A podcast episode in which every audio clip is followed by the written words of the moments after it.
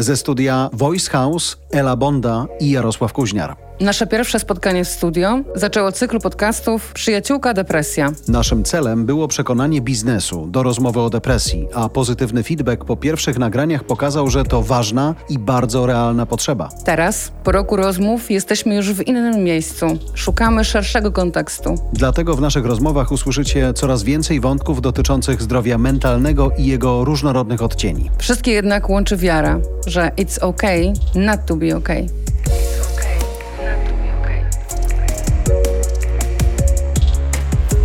Choroba afektywna dwubiegunowa to nadal diagnoza, która przeraża. Jest chorobą psychiczną, która może powodować u ludzi ekstremalne wahania nastroju. Osoba przechodzi od manii, czyli uczucia radości i energii, do depresji, gdzie czuje się smutna i zmęczona. Te nastroje mogą zmieniać się szybko i bez ostrzeżenia. Pomiędzy nimi mogą występować okresy spokoju, kiedy choroba nie daje znaku. Przedsiębiorczyni, wspaniała kobieta, mama, żona, fantastyczna przyjaciółka opowiada nam, jak to jest żyć z chat. Dlaczego nie chcesz trudnych pytań? z grubej rury, co?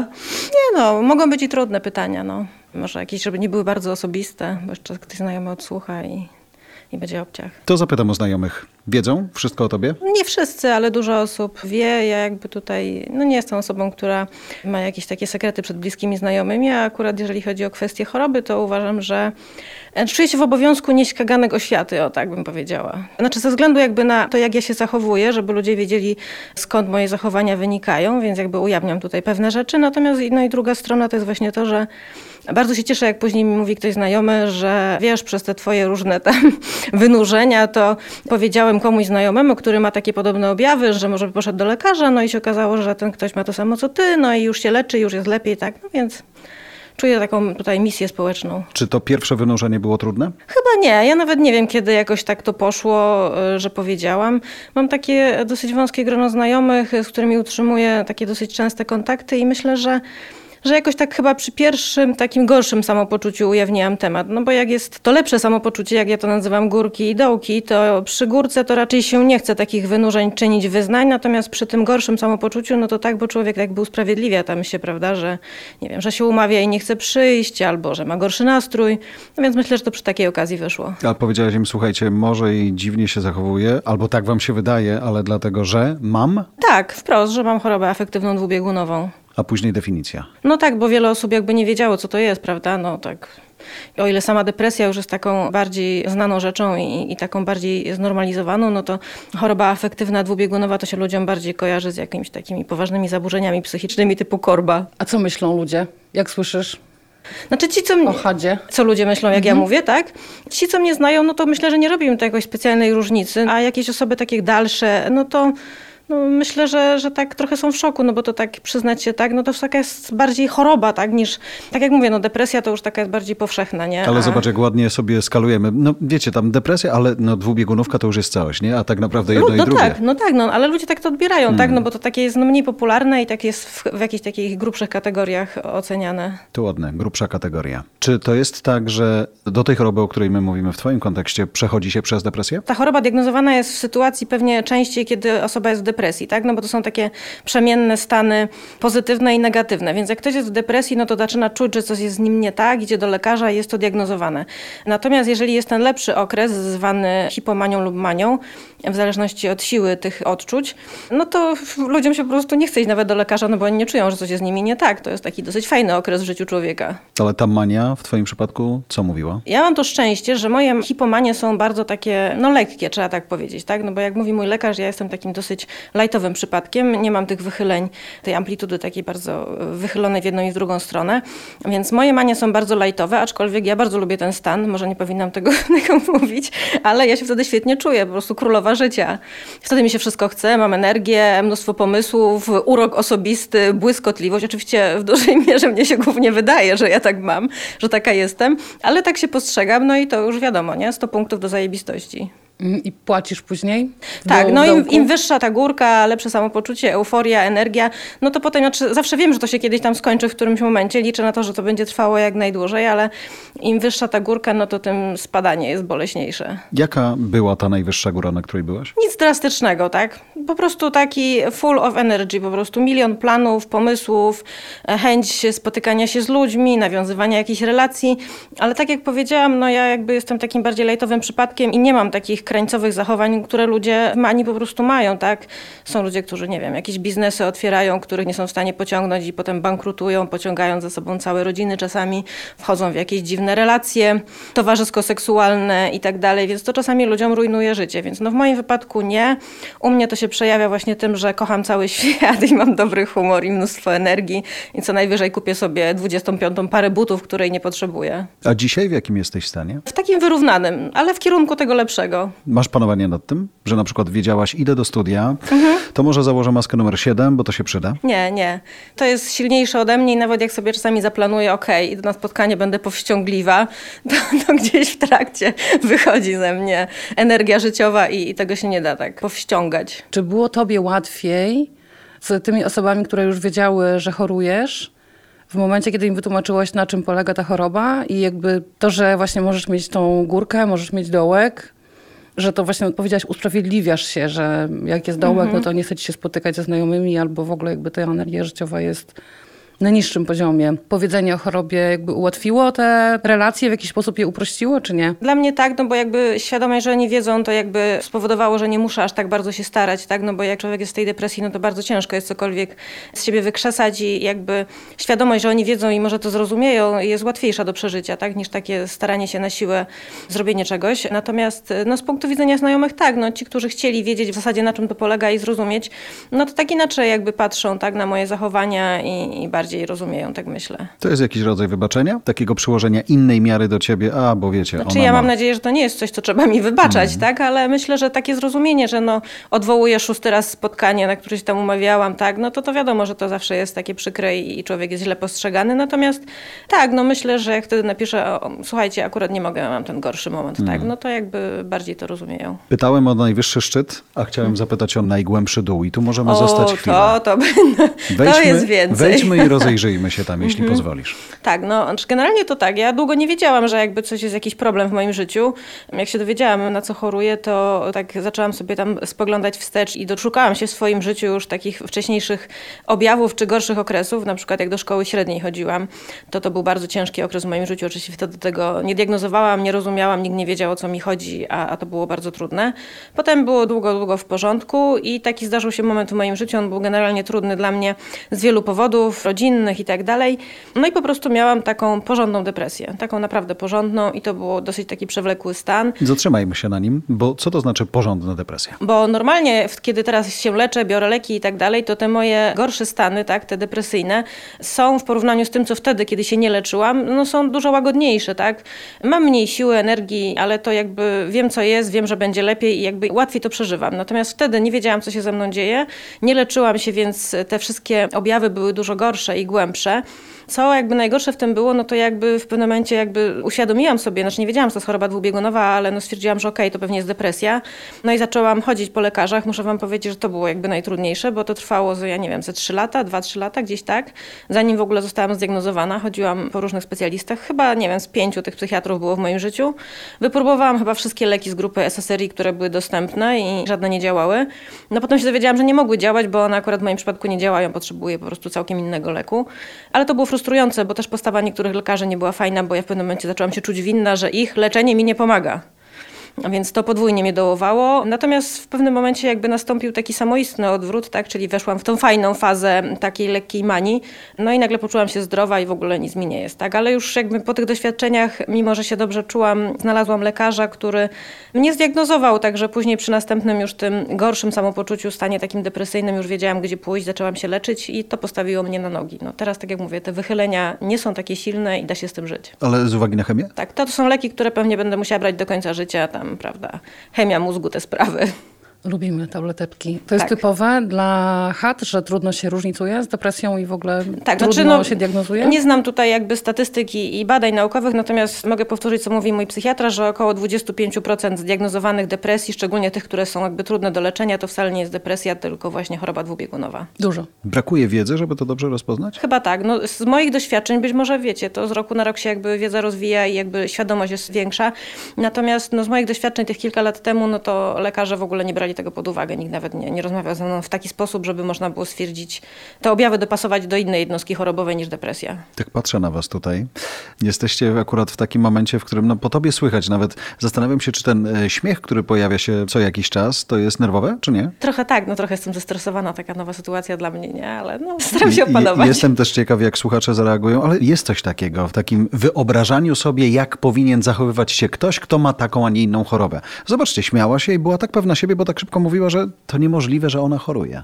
No ale jakbyś tak nie wiedział, to co pomyślałbyś, kiedy, Nie. że choruje na jakieś takie rzeczy? No właśnie. Nie, weszłaś, rzuciłaś żartem, usiadłaś, jakby rozgaszczasz się i jesteś, nie chcę powiedzieć, że wszystko jest okej, ale e, trudno zauważyć. No. No ja miałam coś takiego, właśnie byłam w takiej najgorszej depresji, w sumie właśnie takiej ciężkiej, no aczkolwiek, tak jak mówię, ona i tak pewnie nie, nie była taka straszna jak u niektórych osób, bo no jakoś tam w miarę starałam się pracować i pojechałam na spotkanie do takiej firmy, z którą współpracowałam już przez ileś lat.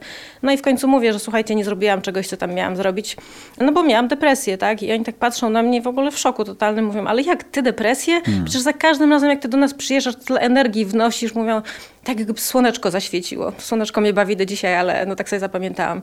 No i więc tak ludzie postrzegają i nie widać tego, prawda, że człowiek gdzieś tam w duszy cierpi i nie ma siły w ogóle wstać z łóżka. To zapytam jedną i drugą teraz, jeśli pozwolicie. Chciałybyście, żebyśmy ci, powiedzmy, którzy są, nie wiem, przed chorobą albo z dala od choroby, żeby wiedzieli więcej o tym, czego wam trzeba, albo jak podejść, jak zapytać, albo o co nie pytać? Ciężko powiedzieć. Ja myślę, że w- tej chwili są tak jakby dostępne wszystkie jakby źródła wiedzy, że jak ktoś jest zainteresowany tematem, no to szybko sobie tam gdzieś doczyta i się dowie. A ci, którzy nie chcą wiedzieć albo bagatelizują, to no to cokolwiek byśmy nie powiedziały, to i tak nie dotrze pewnie. A czego oczekiwałaś od tych klientów, że jak im to powiesz, to? Że właśnie zrozumieją tego, że akurat jestem w tym okresie swojego życia mniej wydajna niż zwykle i, i tyle. No. Czyli żeby nie mieli usprawiedliwienie, pretensji. Tak, uspra- pewne Ale usprawiedliwienie. to nie było szukanie usprawiedliwienia na siłę, tylko po prostu podzielenie Nie. się wiedzą. Przedstawienie faktów, dlaczego no, coś robię wolniej niż zwykle bym to robiła. Odwołuję się, Ela, do jednej z korespondencji, którą dostałaś po naszej ostatniej rozmowie, kiedy na rozmowy rekrutacyjnej namawialiśmy do tego, żeby się może nie tyle przyznać, bo wiem, że to jest zakazane słowo, ale Zakazane. powiedzieć o tym, że jesteśmy chorzy. No i wszyscy mówią, "Pff, no to pięknie brzmi, rozumiemy, że tak chcecie, ale cholera, jakie to bywa trudne, nie? Na pewno jest trudne, w dzisiejszych czasach jeszcze jest cały czas trudne i bardzo możliwe, że zawsze będzie w jakiś sposób trudne, no ale ja patrzę na to jako komplet, tak? Człowiek jest kompletny, czasami jest chory na coś. Najczęściej mówimy o depresji albo pokrewnych rzeczach, dzisiaj mówimy o chat. I nawet tak jak Kasia opowiada, to mogą być rzeczy, które są chwilowe, związane ze stanem chorobowym, który w jakiś sposób przemija. To też jest tak, że mogę tylko w zasadzie o swojej depresji mówić. Są momenty lepsze i są momenty gorsze, tak? Są momenty, kiedy jest w miarę spoko, są momenty, kiedy jest totalnie do dupy i to fluktuuje. Czy to jest łatwe, żeby o tym mówić? No, słyszę, że dla większości osób cały czas nie. Dla niektórych jest mega trudne. I myślę, że są też takie osoby, które piszą, które nigdy się na to nie zdecydują. Przynajmniej tak dzisiaj twierdzą. Ela powiedziała na początku, wiesz co, my się za dobrze znamy, więc dobrze, że będziesz z nami w studiu. Cieszę się, że chociaż raz mogę być pomocny, ale wykorzystam tę sytuację, w której mogę mówić więcej niż zwykle. Ponieważ jedna z was i druga jesteście chore. Wymieniacie się między sobą informacjami o tym, jak jest, pomagacie sobie nawzajem, wyciągacie się za uszy czasami, czy to tak nie działa? Trochę działa tak w trochę ten tak. sposób. No tak, trochę działa i myślę, że mamy dla siebie wzajemnie bardzo dużo zrozumienia. Nie wiem, no na przykład umawiamy się czasem na koncert, żeby pójść na jakiś koncert razem. Właśnie. Umawiałyśmy się wielokrotnie na te koncerty, na najróżniejsze. Zrealizować nam się te wspólne wyprawy udało w jakimś naprawdę niewielkim procencie. Natomiast czy Kaśka ma focha na to, że ja nie poszłam jednak i oddałam bilety i żeby zamiast ze mną pójść i chociaż ostatni to nie był związany z moim złym stanem zdrowotnym, tylko z innymi wydarzeniami w moim życiu, ale zdarzały się takie, że po prostu nie dałam rady. Jakby to nie było coś, co wpisywało się w tą sobotę czy piątek, po prostu nie miałam siły. I czy ona była zadowolona, że ona musiała iść z jakimiś, nie wiem, moimi znajomymi, których może nie chciała, może chciała poznać, może było fajnie, może nie. Nie wiem, no trzeba ją zaraz będzie zapytać. Ale nigdy, przenigdy nie dała mi odczuć, że słuchaj, w ogóle znowu dałaś dupy. Myślę, że osoby chorujące mają wobec siebie dużo empatii. Przynajmniej takie jest moje doświadczenie, że my po prostu wiemy, jak to jest. To jest tak, że wiesz, jak nie jesteś w tej wodzie, i nigdy na niej nie wszedłeś, to trudno jest pojąć niektóre rzeczy. I to, o czym my też często mówimy w podcaście, że ta depresja, czy te dołki Kasi w chat, one naprawdę często bardzo mają uśmiechniętą twarz i tego nie widać. Ja mogę być odstawiona, umalowana, wyglądać super, mieć ułożone włosy, a po prostu w środku w środku jest czarno i źle i ciężko i to jest też wysiłek, zwyczajnie taki wysiłek i emocjonalny i fizyczny, intelektualny często, to potrafi też wyczerpać hmm. zwyczajnie. Dlatego pytałaś, ile ją to kosztowało, kiedy była w hypie i nagle musiała spaść? Tak, ja nie choruję na chat, natomiast jakby no, mogę sobie wyobrazić, hmm. Kaśka koryguje, jeżeli się mylę, że to jest e, z jednej strony właśnie niosące nadzieję, no bo wiesz, że ten dołek kiedyś się skończy mhm. i będzie górka, mhm. a z drugiej strony jak jesteś w górce, to wiesz, że ona też się skończy i do cholery za chwilę się spierdolisz mhm. zwyczajnie w ten dół tak. i nie wiesz, jak głęboki on będzie. Więc cena myślę, że jest całkiem spora. Czy się mylę, Kasia? No ale tak jak powiedziałaś, tak, to są i plusy i minusy, bo z jednej strony jak jestem w depresji, no to wiadomo, że jest to światełko w tunelu, że zaraz będzie za jakiś czas tam lepiej, miejmy nadzieję, że wkrótce. Natomiast, no tak jak mówisz, jak jestem, prawda, w takim cudownym nastroju, królowa świata i życia i w ogóle bogini, klękajcie narody i teraz wiem, że za chwilę to się skończy, ale to z drugiej strony też jest tak, że skoro wiem, że to się skończy, to staram się jakby jak najbardziej czerpać, tak, z tego stanu takiego dobrego. Ja zwykle mam tak, że robię sobie robotę jakąś na zapas, żeby później sobie móc w tym gorszym stanie pozwolić na nierobienie pewnych rzeczy. Jakieś kontakty towarzyskie realizuję, bo wiem, że potem może nie będę w stanie. Więc to, jeżeli człowiek ma tą wiedzę, że takie rzeczy się dzieją, to jest łatwiej. Tak? Najgorzej jest właśnie, jak ludzie mają takie stany, a nie kojarzą tego, że to może być jakaś choroba, że nie są zdiagnozowani, no to myślę, że to musi być bardzo trudne. Zarządzasz sobą tak. w Zarządzam sobą i swoją chorobą.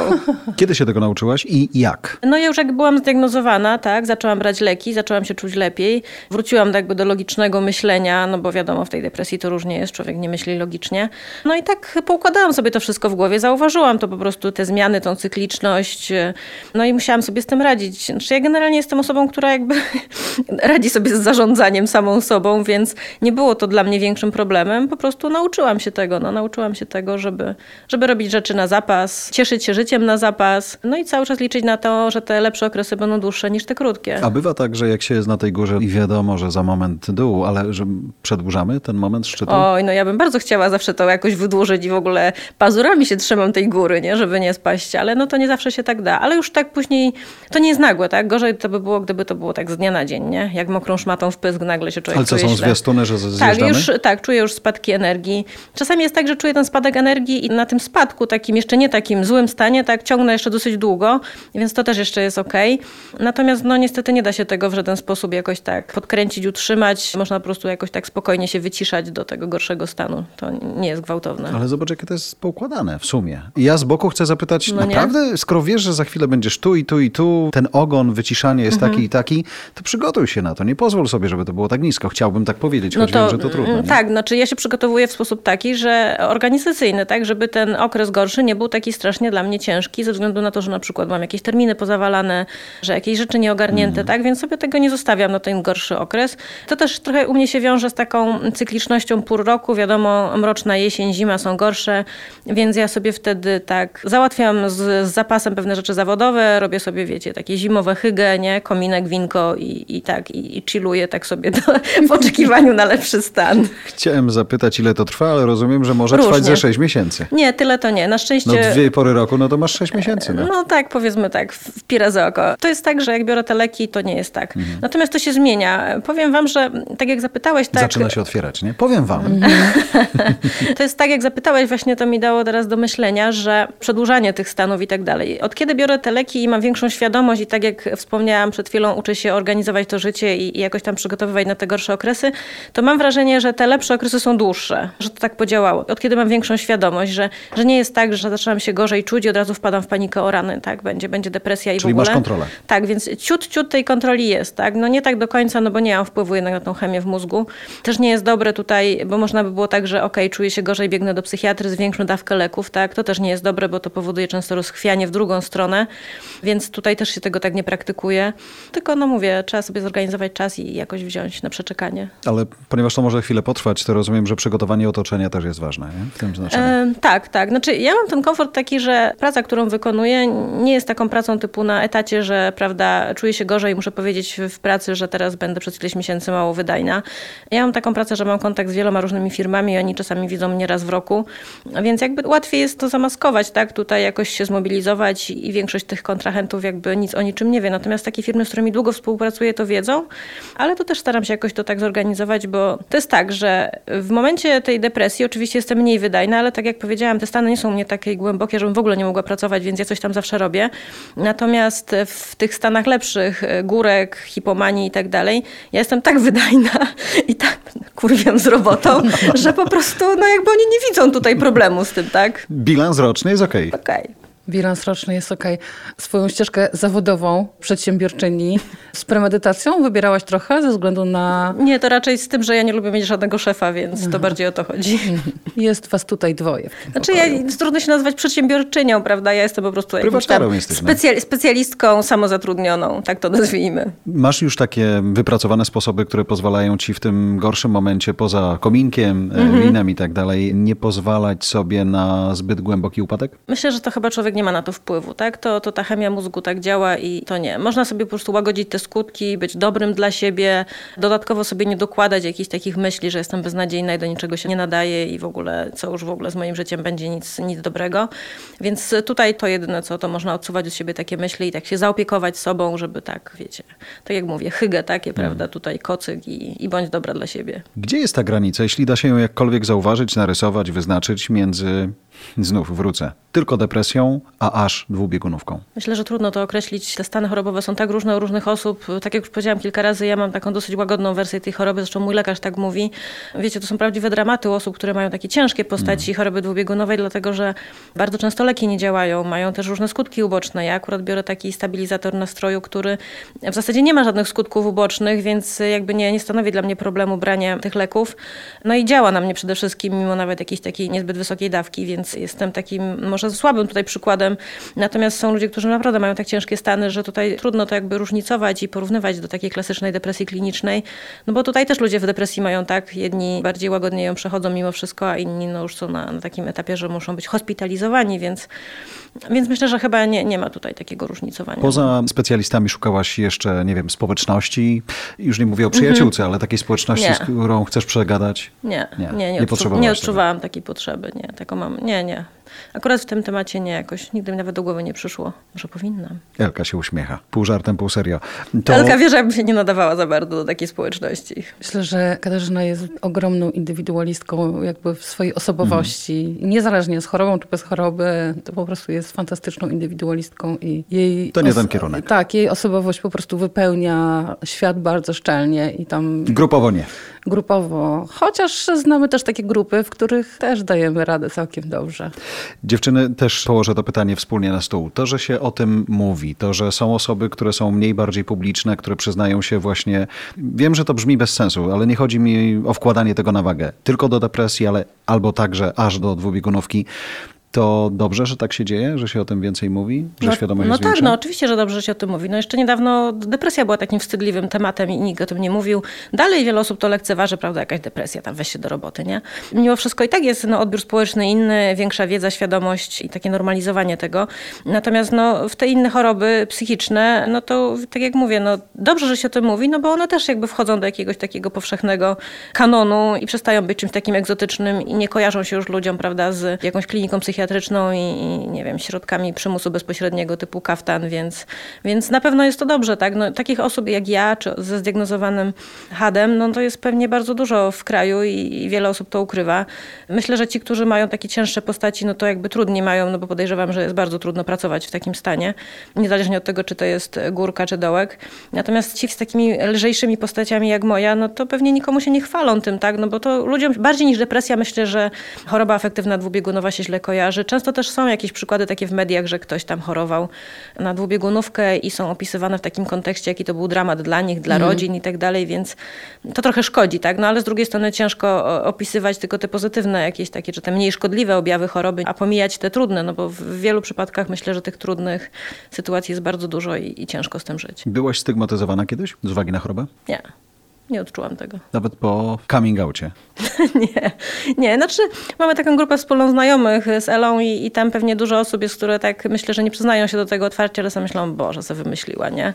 Także myślę, że tak może być, ale jakby nikt mi tego nie okazuje, a poza tym, no, jakby okazywał, to no sorry, to nie są zależności, które są jakby obowiązkowe w moim życiu i znajomości, które trzeba za, za wszelką cenę utrzymywać, więc... Ale to jest właśnie ta osobowość, jakby to ta siła, mimo choroby, która wydaje mi się, że i trochę mamy podobnie, że i Kaśce i mi daje dużo, że jakby wiele rzeczy możemy, jakby wiesz, dostać y, tą kupą w twarz nawet czasem, się już umyjemy, domyjemy i idziemy dalej, tak? I Ładne jest to zestawienie, bo nasza rozmowa z Elą, w ogóle to spotkanie się zaczęło od tego, że kiedy ja dowiedziałem się o jej chorobie, no po niej tego nie widać. Nie? Jak? Baba ma jaja, baba ma odwagę, Nie baba... mam.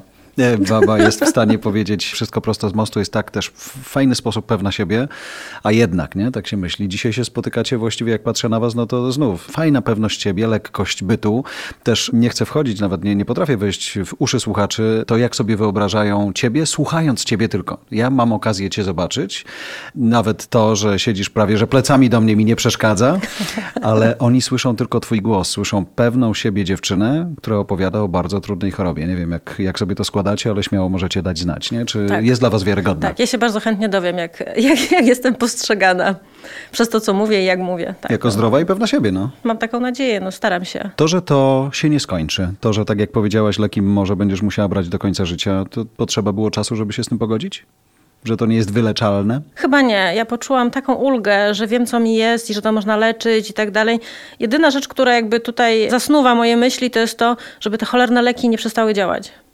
Bo może tak być, tak? Może się tak zdarzyć. Czyli wisisz na nich trochę. Tak, tak. Znaczy są jeszcze jakieś tam kolejne, ale każdy kolejny jest troszeczkę gorszy i ten, który biorę jest jakby tutaj no taki najbardziej, który można znieść spokojnie. No i to mnie tak jakby tutaj czasami staram się nie myśleć o tym, ale no mój lekarz mówi, że skoro biorę już kilka lat i jakby nie, nie trzeba było tutaj nic zmieniać, to prawdopodobnie będzie okej. No myślę też, że farmacja się rozwinie przez jakieś tam następne No ale chemia mózgu lata. się nie zmienia z biegiem, że nie, tak powiem, lat? znaczy ciężko to stwierdzić. Tak jak powiedziałam, im dalej od tej diagnozy i im dłużej się leczę, to tym lepiej jakby to wszystko znoszę i te mm, chyba okresy takie pozytywne są ciut dłuższe, ale to mówię, nie wiem na ile to jest chemia mózgu mi się zmieniła pod wpływem brania tych leków, a na ile po prostu ja się nauczyłam zarządzać tą, całą Mhm. tą chorobą. To tutaj nie jestem w stanie tego zróżnicować, odróżnić co jest przyczyną, co skutkiem. Natomiast no tak jak mówię, no trzymajcie kciuki, żeby leki nie przestały działać. Mhm, I twoje, i moje, i jeszcze milionów różnych innych osób. Właśnie. Tak, trzymajmy kciuki za leki i za siebie. Tak, i za Big Pharma, żeby cały czas coś nowego wymyślała. Kurczę, no wisicie na lekach, Mm. tak? No tak, i to, co Kasia powiedziała a propos swojego podejścia do leków, ja jakby 100% mogę powiedzieć to samo, że ja nie mam zupełnie kłopotu z tym, że biorę leki i że nawet jeżeli będę musiała je brać do końca życia, to Właśnie, to- zupełnie mi to nie To ja, przeszkadza. ja korzystając z okazji, że tu jestem, chciałam taki apel mały wygłosić. Ludzie, nie stygmatyzujcie leków. To są substancje, które pozwalają nam normalnie żyć. Jak ja słyszę, że ktoś będzie na psychotropach Mhm. i że w ogóle to jest tragedia, no to weźcie się ludzie, ogarnijcie, nie mówcie takich rzeczy, no. To są środki ratujące nam życie. Dokładnie. Przypomina mi się Agata, jeden z bohaterów tej audycji, która też powiedziała, że bardzo długo mówiła nie, nigdy w życiu. Nie, leki, nie, w ogóle to nie dla mnie. I kiedy przyszła i powiedziała, to jest ten czas, to sama była w szoku, jak bardzo, tak jak ona to mówi, jedna tabletka jest w stanie wpłynąć na dużego dorosłego człowieka, na jego głowę, nie? No tak, tylko jakby trzeba wiedzieć o tym, nawet będąc laikiem i nie wiedząc wiele o neurobiologii, nie wiem, neuroprzekaźnikach, synapsach i całej reszcie, która siedzi w głowie, że te leki, które my bierzemy, najczęściej pomagają po prostu tej głowie działać tak jak trzeba. Przywracają jej balans, który z różnych powodów, najróżniejszych, został zaburzony. To nie jest tak, że leki, psychotropy, ładnie nazwane przez Katarzynę, to one, wiecie, jakoś zmieniają nam osobowość, albo nie wiem, wprowadzają nas w jakąś euforię, albo w ogóle, nie wiem, no my ćpamy w zasadzie te psychotropy. No to tak nie działa. My bierzemy te leki po to, żeby nasze głowy działały normalnie. Tak jak głowy wielu osób, które nie potrzebują tego wsparcia, bo mają te wszystkie połączenia i neuroprzekaźniki zdrowe. Moje neuroprzekaźniki nie są zdrowe. Dlatego codziennie rano wrzucam escitalopram, tak? I jakby potrzebuję go. I absolutnie zgadzam się z Kasią. Bardzo bym chciała, żeby on działał do wtedy, kiedy będzie mi to potrzebne, tak? Ale ten wątek, który Kasia poruszyła, rzeczywiście a propos stygmatyzowania. Oni biorą psychotropy. Dobra, depresja okej, ale dwubiegunówka to już Mhm. jest coś takiego, że nawet w warstwie, też o tym kiedyś mówiliśmy, słownej, to już jest duży problem jednak czasem. No nie? tak mówię, że tak już chyba wspomniałam, że właśnie to, że ta jakby jest mniej powszechne i mniej się o tym mówi, to w ludzkich świadomości to jest no po prostu no jakiś świr, tak w kaftanie, choroba dwubiegunowa, hello, trzymajmy się z daleka i, i w ogóle, nie? Więc no jakby rozmawianie na ten temat pozwala to trochę znormalizować. No ale leki, no to ja mówię, no... No co, no fajnie sobie czasami jakiś lek zarzucić, niech zazdroszczą. Ale się uwiarygodniły jakoś. Nie, no dawaj, te, te rozsypne tabletki bierzemy. Po jednej, po jednej. Nikt wam, jakbym to wyciął jako zapowiedź rozmowy, nikt by wam nie uwierzył, że jesteście chore. Myślę, że mogę mówić za nas obie. Myślę, że bardzo byśmy chciały nie być, bo to Właśnie. jednak tak. Kawałek troski w życiu to buduje, więc Poczekaj, u ciebie kilka długich, czy kilkanaście już? Przypomnij. Dziesięć. Dziesięć u ciebie? Czas tak szybko leci, nie wiem ile ja, 7 lat biorę te leki? Tak, gdzieś około 7 jestem zdiagnozowana. A jak długo przed? Można to jakoś policzyć? Zdiagnozowana 7, a wcześniej ta Znaczy choroba te była choroby. tobie, nie? Wiesz co, to jest chyba choroba, z którą człowiek się rodzi, tak myślę, tylko wcześniej e, w dzieciństwie te objawy są tak dyskretne, że jakby no, nikt tego nie Jasne. powiąże. Pierwszy taki rzut choroby, który odczułam, to było w czasach, jak chodziłam do liceum, tak jak już wspomniałam, i, ale to dopiero po latach, jak już byłam zdiagnozowana, to skojarzyłam, że to było to, tak, że to był taki ciężki okres w moim życiu, który naprawdę źle wspominam. Dziewczyny, trzymam kciuki za was. To pomaga, czy nie? No nie bardziej niż leki. Myślę, że w każdej chorobie wsparcie otoczenia i dobre słowo jest ważne, zwyczajnie, tak? Więc jak ty mówisz, że trzymasz kciuki, no to super, ja się cieszę, tak? Gdybyś powiedział, że pff, w ogóle weź, nie udawaj. Nie udawaj, bo jesteś tak pewna siebie i rechot tu się niósł przez całą audycję, nie wierzę. No, no to wiesz, jakby nie mam ochoty wtedy z taką osobą za bardzo rozmawiać i chociaż czasami mam, czasami mam ochotę, mam taką właśnie misjonarską wenę, że teraz ci uświadomię, że tak właśnie jest i to jest choroba i wcale nie muszę być smutna i mieć brudnych włosów i po prostu być zasmarkana cała. Ale najczęściej już to z wiekiem chyba przychodzi Kaśka, co? Że po prostu mnie to tak trochę jednak obojętnieje, żeby... Nie, myślę, że z osobowością i charakterem jednak też, nie? No bo możesz być, je- jeśli nie masz tego w sobie, no to czy masz 40, 50, 60 lat, no to to, że masz gdzieś to, co o tobie myślą albo mówią, to jednak tak łatwo nie Ale w wiesz stanie co, to jest zrobić. wybiórczo, tak? Bo w niektórych aspektach mojego życia jakby przejmuję się tym, co o mnie mówią, a akurat jeżeli chodzi o te kwestie chorobowe, to jakby mam tutaj wywalone na to. I Tak, masz rację. To, to, to mnie w ogóle nie rusza. No trudno, no tak mam i tyle, no. Miałabym, nie wiem, cukrzycę, to co? Też by się czepiali? Nie. No, walcie się. Lepszej puenty nie będzie, nic nie dodawaj, Jela. To jest dobre. Walcie się, po prostu walcie się, jak nie chcecie zrozumieć. Dziękujemy za Twoją uwagę. Jeżeli chcesz podzielić się swoim doświadczeniem, napisz kuźniarmałpa kuźniarmedia.com. Zapraszam też na stronę Voice House po więcej dobrej treści.